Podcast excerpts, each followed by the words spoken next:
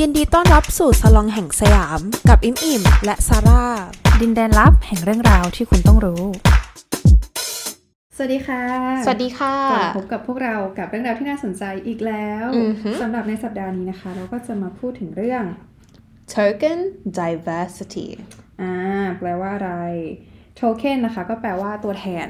อืมอาจจะได้เคยเห็นคำว่าเหรียญ อ่าใช่เอ่อใช่ก็เป็นตัวแทนสิ่งใดสิ่งหนึ่งเนาะแล้วก็ diversity แปลว่าความหลากหลาย token diversity ก็คือการที่ใช้คนกลุ่มใดกลุ่มหนึ่ง เพื่อเป็นการแสดงว่าตนเองยอมรับความหลากหลาย ก็เช่นเหมือนแบบว่าอืมบริษัทที่อาจจะทำเรื่องวิทยาศาสตร์และเทคโนโลยีอ่าที่เป็นเขาเรียกอะไรเป็นสาขาที่ค่อนข้างที่จะมีผู้ชายทำเยอะอืม stem เอ่อ STEM อะไรเงี้ยเรารู้สึกว่า รู้สึกว่าไม่อยากที่จะโดนประนามว่าเป็นบริษัทที่ไม่รับผู้หญิงแบบเหยียดเพศอะไรเงี้ยอืมก็เลยอะรับมาก็ได้สองคนอ่าอันเนี้ยก็คือตัวแทน เพื่อที่จะมาพูดได้ว่า เออ เราไม่ได้เหยียดเพศนะเราก็รับผู้หญิงเข้าเหมือนกันแต่ แต่มีแค่สองคนใช่จากทั้งบริษัทอะไรแบบนี้ คือถ้าเขาไม่ได้ไม่ได้เห็นเพศหรือว่าไม่ได้เห็นว่าคนกลุ่มนี้ควรควรหรือไม่ควรเข้ามาอยู่ในบริษัทอะแบบนั้นเราจะเรียกว่า inclusive เป็นการต้อนรับทุกคน แม้ว่าเราจะมาจากกลุ่มไหน แต่ token diversity เป็นการเลือกคนจากชนกลุ่มน้อย ที่อาจจะเลือกแค่แบบคนสองคนเพื่อที่จะให้บริษัทเขาหรือว่าแบรนดิ้งของเขาดูเหมือนกับเป็นคนที่ inclusive แค่ดูเหมือน แต่ไม่ได้เป็นจริง ๆ อืมอ่า inclusive ใช่ไหมเราน่าจะเคยพูดไปใน EP ก่อนหน้านี้อืมแล้ว คือ inclusive มันมาจาก verb include ที่แปลว่ารวบรวมเข้ามาอืม inclusive เป็น adjective แปลว่าที่รวบรวมทุกคนก็คือเหมือนเป็นการที่รวบรวมคนจากหลากหลาย พื้นหลากหลายพื้นเพ หลากหลายเชื้อชาติ อ่า วัฒนธรรมอะไรอย่างเงี้ย ทำไมเราจะต้องพูดถึงใช่คะต้องมีใช่ ต้องมีเหตุผลทุกครั้งเราไม่ได้มาหยิบประเด็นลอยๆนะ มันมีเหตุผลที่เราต้องพูดถึง อันแรกเลยก็คือ media and entertainment หรือว่าวงการวงวงการการสื่อและวงการบันเทิง อ่าใช่ เราอาจจะไม่เห็นเรื่องราวแบบนี้ในเมืองไทย แต่ว่าคนที่ติดตามสื่อในอเมริกาหรือว่าสื่อตะวันตกเขาจะเห็นเลยว่า มันจะมีเรื่องราวเกี่ยวกับว่าทำไมเขาถึงอ่าทำไมเขาถึงเลือก นักแสดงผิวสีมาเป็นตัวละครนี้ นักแสดงหรือว่านักร้องเอเชียถึงได้มาเป็นอา guest หรือว่าแขกเชิญต้อนรับในรายการหลาย ๆ รายการในช่วงนี้ แล้วก็คนก็หาว่ามันเป็นการ token diversity หรือเปล่า อ่าเราก็เลยอยากจะมาคุยเรื่องนี้ เพราะว่ากลายเป็นว่าพอเราเข้าไปดูแล้วในวงการบันเทิง มันมีการเลือกคนกลุ่มคนชน ชนกลุ่มน้อย หรือว่าแบบคน people of color ก็คือกลุ่มคนสีผิวอื่น อ่าใช่ ก็คือคนสีผิว เพราะว่าเขาแค่อยากให้มันดูเหมือนกับเขา inclusive มากขึ้น อย่างเช่นเลย BTS อืม BTS เป็นตัวอย่างที่ซาร่าเห็นหลายรอบแล้วก็คือมีช่วงหนึ่งตอนที่ BTS เขาแบบเริ่มดังใช่ไหม มันก็มีรายการแบบ Jimmy Kimmel Award Show อ่าพวกแบบรายการที่ให้มอบรางวัลอืมเขาก็คือจะชวน BTS Blackpink อ่าวง K-pop เยอะมากๆ แต่ว่าเขาไม่เคยชวนก่อนหน้านี้เลย มันเป็นเพราะว่ามันเพิ่งมีคนมาพูดว่าโอเค วงการบันเทิง มันไม่ได้มีคนกลุ่มแบบคนผิวสีเยอะเท่าไหร่อ่าทำไมคนผิวสีเขาไม่ได้รางวัลเลยทั้งๆทที่เขาก็ เป็นคนที่ดังมากๆ และเขาก็ติดชาร์ตเป็นแบบ top 100 top 10 top top 5มาเป็นหลายๆ ปีเลย ซึ่งเราก็เห็นกันหลายรอบแล้วว่า K-pop ตัวนี้มันเป็นแบบมันเป็นไอดอลมันเป็นแบบกลุ่มนักร้องที่ดังที่สุดในโลกตอนนี้ อืมเออเออก็ขอกล่าวพื้นเพก่อนละกันเนาะคือว่าด้วยความที่สื่อโลก media ใน ยุคปัจจุบันมันก็จะถูกนำโดยคนตะวันตกซะส่วนใหญ่ก็คือคนอืมผิวขาว สังเกตว่าซีรีส์หรือหนังเมื่อก่อนอะจะมีแต่คนขาว แสดงทำให้คนอะคุ้นชิน มันก็เป็น soft power อย่างหนึ่ง ให้คนคุ้นชินกับการเห็นการปรากฏกายของคนผิวขาวทำให้คนสีผิวอื่นๆหรือคนเชื้อชาติอื่นๆอะอืมแบบไม่ได้รับ ไม่ได้รับแสงอะ อ่าใช่เออแล้วพอตอนเนี้ยคือก็เทรนด์โลกมันก็นำไปสู่ทิศทางที่มันค่อนข้างที่จะรวบรวมคนจากหลายพื้นฐาน แบบคนจากหลายพื้นเพมากขึ้นอืมอะไรอย่างเงี้ย ก็เลยเขาก็เลยรู้สึกว่าเออเขาต้องทำอืมก็เลยดีเลยที่ยกตัวอย่างนี้เออเพราะว่าในเมื่อก่อนในฮอลลีวูดอะมันจะมีหนังที่เขาเป็นหนังแบบประวัติที่เขาจะโชว์เคสว่าคนผิวสีคนแอฟริกันอเมริกัน โดโดน discriminate โดนเหยียดยังไงบ้างในประเทศอเมริกา แต่กลายเป็นว่าหนังพวกนี้อะตัวละครหลักของเขาอะเป็นคนผิวขาว แล้วก็เขาเขาก็โชว์แบบหลายซีนที่มันจะมีคนผิวสีอยู่ในในฉากนั้นอะกลายเป็นแค่ background prop หรือว่าแบบอยู่ใน background ไม่ได้มีแบบโฟกัสกล้องไม่ได้โฟกัสเขาเลย เพราะว่าตัวละครที่คนอยากจะดูหรือว่าตัวละครที่วงการบันเทิงเขาอยากให้เราดูอะคือคน ผิวขาวอย่างเดียว อืมอิมอิมอะจะเคยได้ยินคำนี้ไหม white savior อืมอ่าก็คือเขาเรียกว่าอะไรดีแบบฮีโร่ผิวขาวเออ ก็คือฮีโร่ผิวขาวใช่ไหมอืมเซเวียก็คือเข้ามา save เข้ามาช่วยชีวิต คือมันอืมเหมือนจะเป็นบทบาทที่แบบ เป็นการแสดงว่าเออคนชนชาติผิวขาวอะมาเพื่อช่วยเหลือชนชาติอ่าใช่อื่นทั้งทั้งที่จริง ๆ แล้ว การเหยียดการการ discriminate หรือว่าความ ปัญหาที่คนผิวสีเขาเจอจริง ๆ มันก็มาจากคนผิวขาวส่วนมาก อืม อันนี้ก็น่าสนใจอีกอันหนึงที่เราเจอก็คือใน award show เขาจะแบ่งแยก award หรือว่ารางวัลให้กับคนผิวสีกับให้คนผิวขาว ก็คือเขาก็จะมีรางวัลปกติให้คนผิวขาวใช่ไหมที่จะเป็นแบบ best pop artist แบบนักร้องป๊อปที่ดังที่สุดบาบาบาแต่ว่าคนผิวสีจะมี category ของเขาเองที่เป็น best urban artist ๆถ้าแปลไทยก็ถ้าแปลไทย urban ก็หมายความว่าเมือง เมือง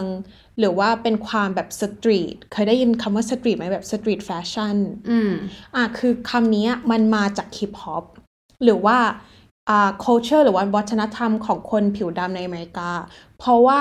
ประวัติของคนผิวดำอะส่วนมากแล้วอะ เขาจะมี stereotype หรือว่า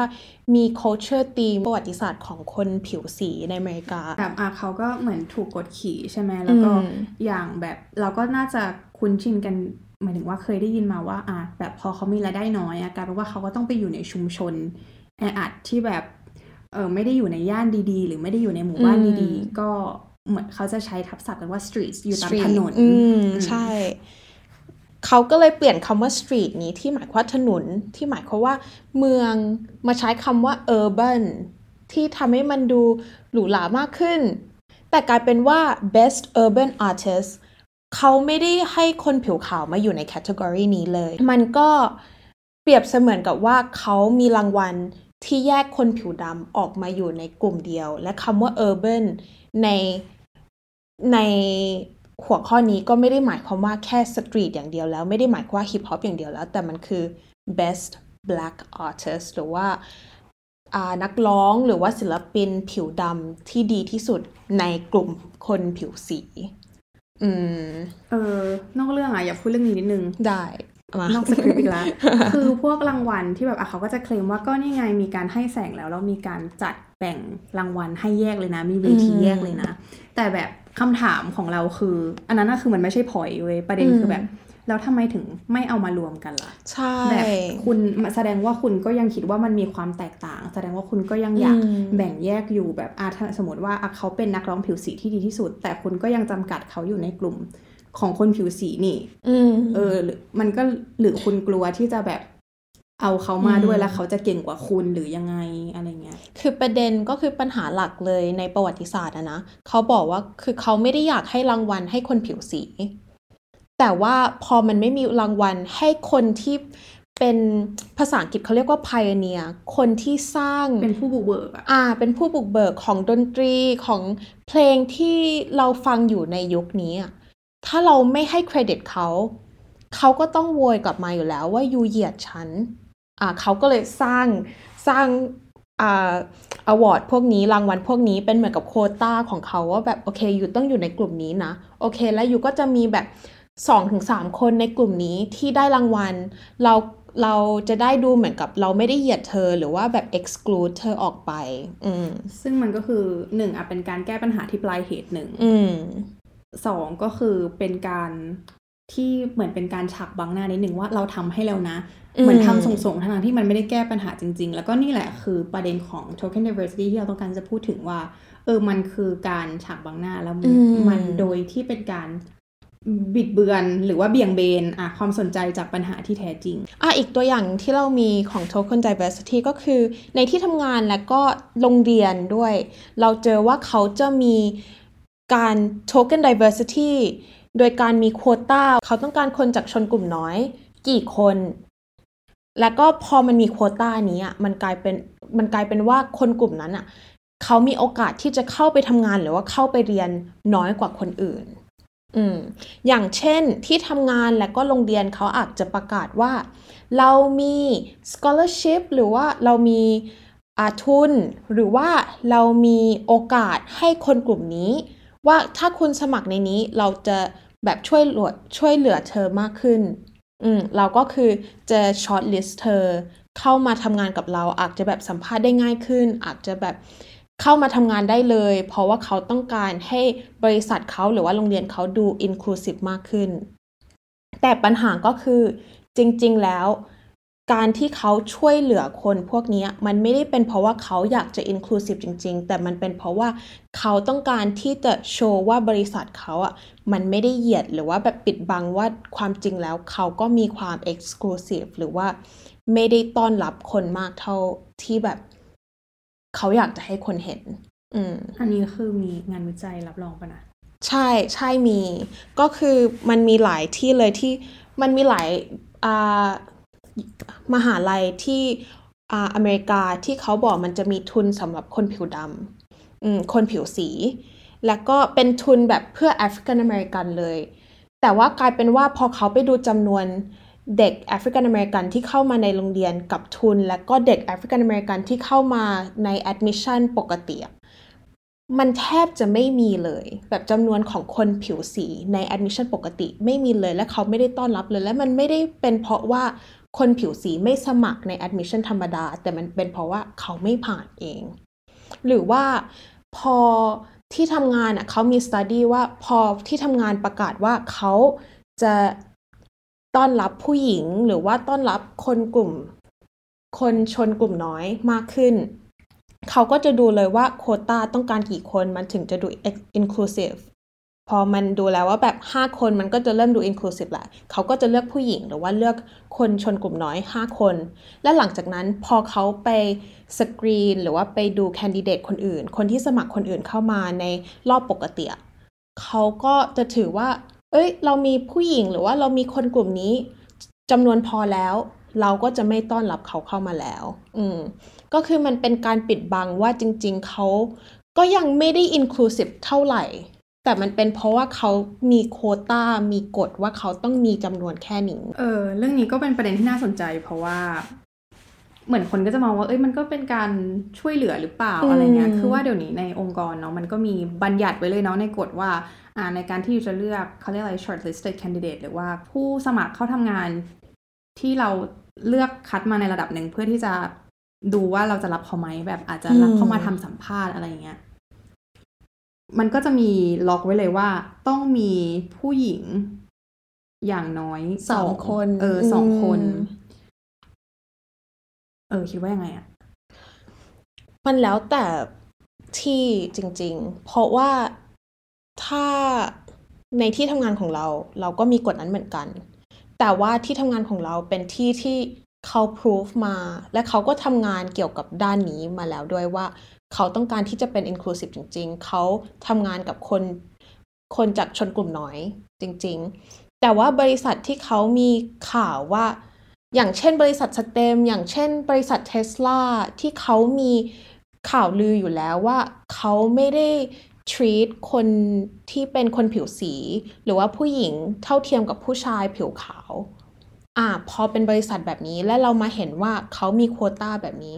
ซาร่าคิดว่ามันชัดเจนแล้วว่าเขาต้องการที่จะเป็นบริษัทที่ inclusive หรือว่าเขาแค่กำลังทำ token token diversity อืมเอออาจจะต้องไปดูว่าเออนโยบายของบริษัท หรือองค์กรนั้นอะเขาอืมีมเขามีความตั้งใจที่จะพยายามเพิ่มคนให้มันหลากหลายมากขึ้นหรือเปล่าใช่อะไรเงี้ยอ่าหรือถ้าอย่างอะล็อกคิวโคต้าในการเลือก พนักงานที่จะเข้ารอบ อันนี้เรารู้สึกว่าแบบ อันนี้มันก็ต้องไปย้อนดูเนาะว่าปัญหาโครงสร้างอะอืม มันเท่ากันหรือเปล่า อืม คือถ้าหากว่ามันมีคนกลุ่มใดกลุ่มหนึ่งที่ต้นทุนเขาไม่ได้เท่าอะแสดงว่าเขาแบบเนี่ยออกมา มันเริ่มต้นไม่เท่ากันอีกคนหนึ่งโดนต่ำกว่าอาจจะเป็นเพราะไม่มีโอกาสเข้าถึง ไม่ได้ได้การสนับไม่ได้รับการสนับสนุนไม่ได้เหมือนทั้งชีวิตอะถูกบอกว่ายูไม่ได้เกิดมาเพื่อทำสิ่งนี้ใช่ยูทำสิ่งนี้ไม่ได้นั่นไม่ใช่ที่ของยูอะแสดงว่าอืมต้นทุนเขามันน้อยกว่า เพราะฉะนั้นมันก็การที่มีโควต้าหรือว่า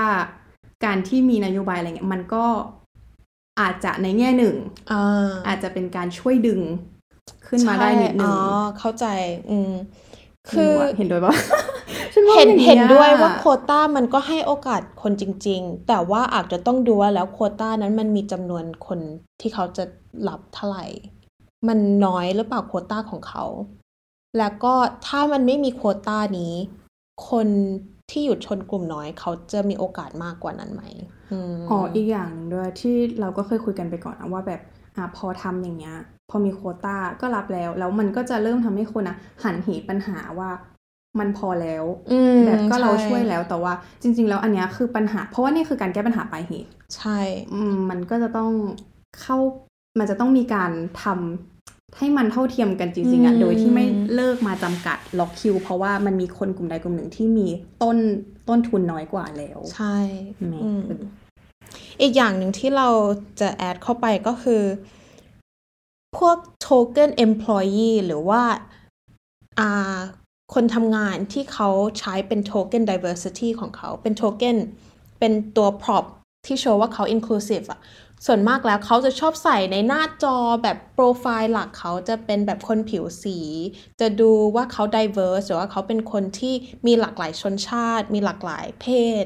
อยู่ในบริษัทของเขา แต่พอเราเข้าในบริษัทแล้วถ้าเราเห็นว่า environment ของที่ทำงานของเราไม่เหมือนกับรูปที่เขาลง มันก็ชัดเจนแล้วว่าบริษัทนั้นมีการทำ token diversity ซึ่งมันก็จะมีแบบมีมของมหาลัยหลายมหาลัย ที่มันจะมีแบบนักเรียนคนผิวสีที่ออกมาพูดว่าแบบ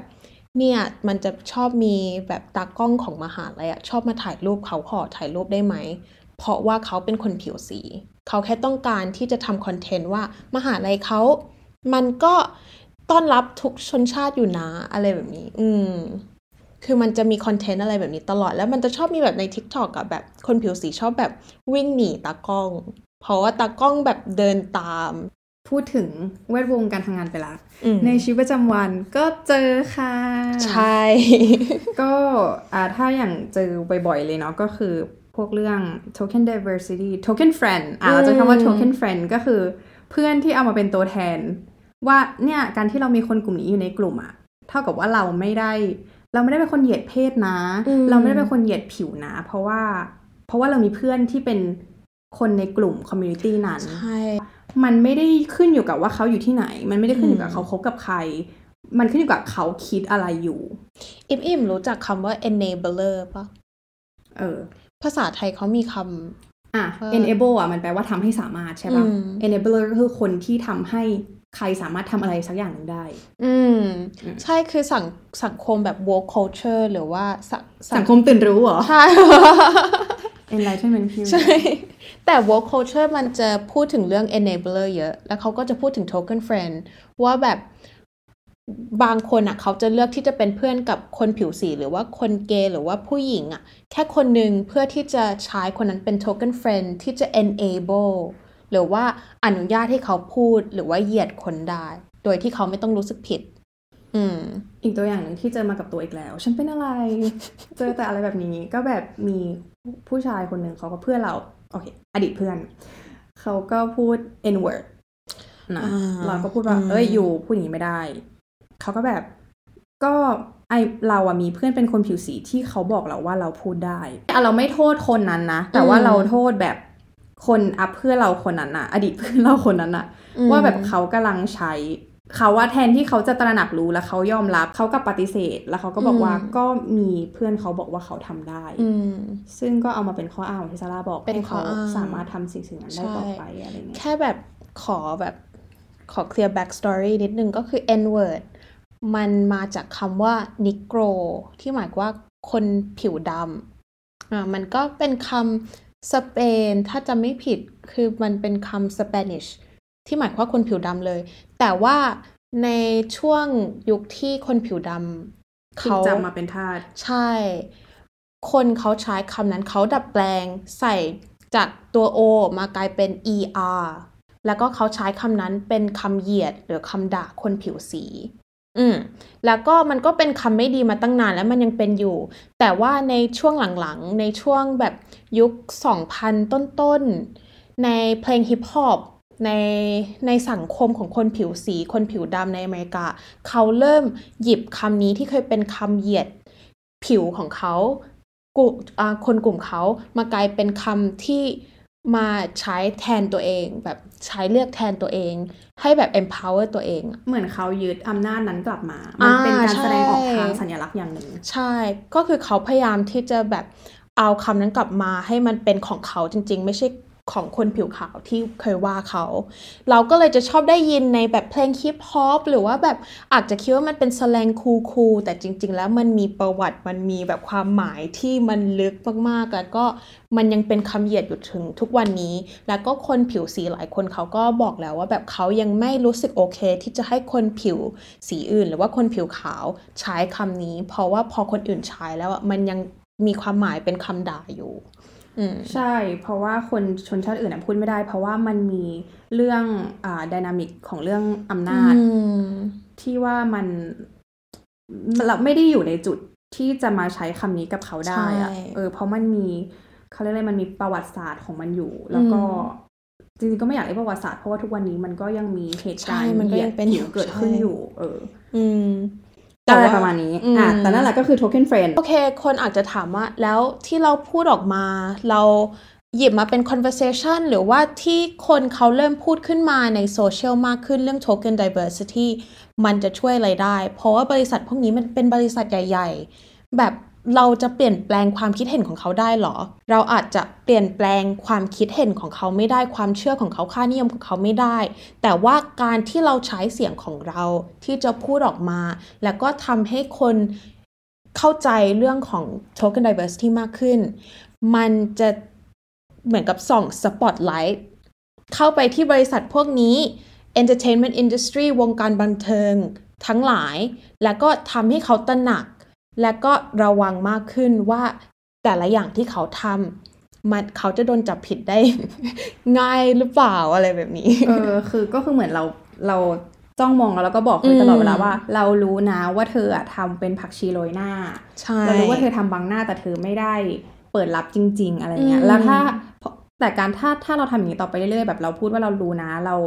ดูอยู่นะอะไรเงี้ยเขาก็ต้องทำแหละเทรนด์เขาต้องยู่แล้วตามน้ำตามเทรนด์อะม ถ้าเขาบอกว่าไม่นี่มันไม่ใช่แค่การฉากบังหน้า แต่ว่าเขาเปิดรับจริงๆอืมอะเขาก็จะต้องพิสูจน์ตัวเอง แสดงว่าเขาก็ต้อง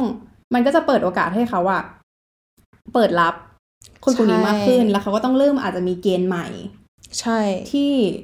ที่เปิดรับมากขึ้นอะอืม ใช่ แล้วแสดงว่าก็ต้องมีกลุ่มคนกลุ่มชายขอบมากขึ้นด้วยอืมอย่างเช่น Little Mermaid ละกัน หลายคนอาจจะคิดว่าเขาเลือก Halle Bailey เป็น Ariel เป็นการทำ Token Diversity อย่างเดียว ผักชีโรยหน้าตามที่อิมอิมบอก แต่ว่าพอมีคนมาหาใส่ร้ายเขาดิสนีย์ก็ออกมาพูดว่าไม่ มันเป็นเพราะว่า Halle Bailey เขาเป็นคนที่ talented เขามีความสามารถที่ดีจริง ๆ ดีกว่าคนอื่นที่เข้ามาออดิชั่นแล้ว เราไม่ได้ดูผิวสีของเขาเลย การที่เราพูดออกมาเราประมาณเหมือนกับชี้นิ้วใส่อะมันทำให้ดิสนีย์วงการบันเทิง บริษัทที่ใหญ่เกือบใหญ่ที่สุดในโลกอะออกมาออกต้องออกมาพูดว่าเราไม่ได้ดูสีผิวแล้วนะ เราไม่เหยียดคนแล้วนะ และเราอยู่ในยุคสมัยที่คนผิวสีเขามีโอกาสมากขึ้นแล้ว อืม อืม ซึ่งมันก็เป็นจุดเริ่มต้นใช่เพื่อนำไปสู่ความหลากหลาย และการยอมรับความหลากหลายที่แท้จริง ใช่ อีกขั้นหนึ่ง ใช่ อ่า ก็เราดูกันต่อไป อืมหือ และนี่ก็คือเรื่องราวของสลองในวันนี้ หวังว่าทุกคนที่รับฟังก็จะได้ข้อมูลใหม่ ๆ ไป แล้วก็ใครที่รู้เรื่องราวของ Token Diversity แล้วก็มีอะไรที่อยากจะเพิ่มเติม ก็เข้ามาคุยกับเราได้เลยในช่องทาง YouTube หรือว่า IG ของเรานี่เอง ทุกช่องทางแอดซาลงออฟสยามค่ะ ใช่ค่ะ แล้วก็ใครที่ฟังพอดแคสต์ของเราใน Spotify ก็อย่าลืมไปเรท100%เราได้ เพิ่มคนในสลองของเราได้มากขึ้น ใช่ มันก็จะดันๆให้คนเห็นมากขึ้น ใช่5และกลับมาพบกับเราและเรื่องราวน่าสนใจในครั้งหน้าที่ซาลองออฟสขอโทยาษมค่ะที่ไม่มีที่ไหนพูดถึงได้ในซาลงออฟสยามสยามค่ะสัปดาห์หน้าค่ะ สวัสดีค่ะ สวัสดีค่ะ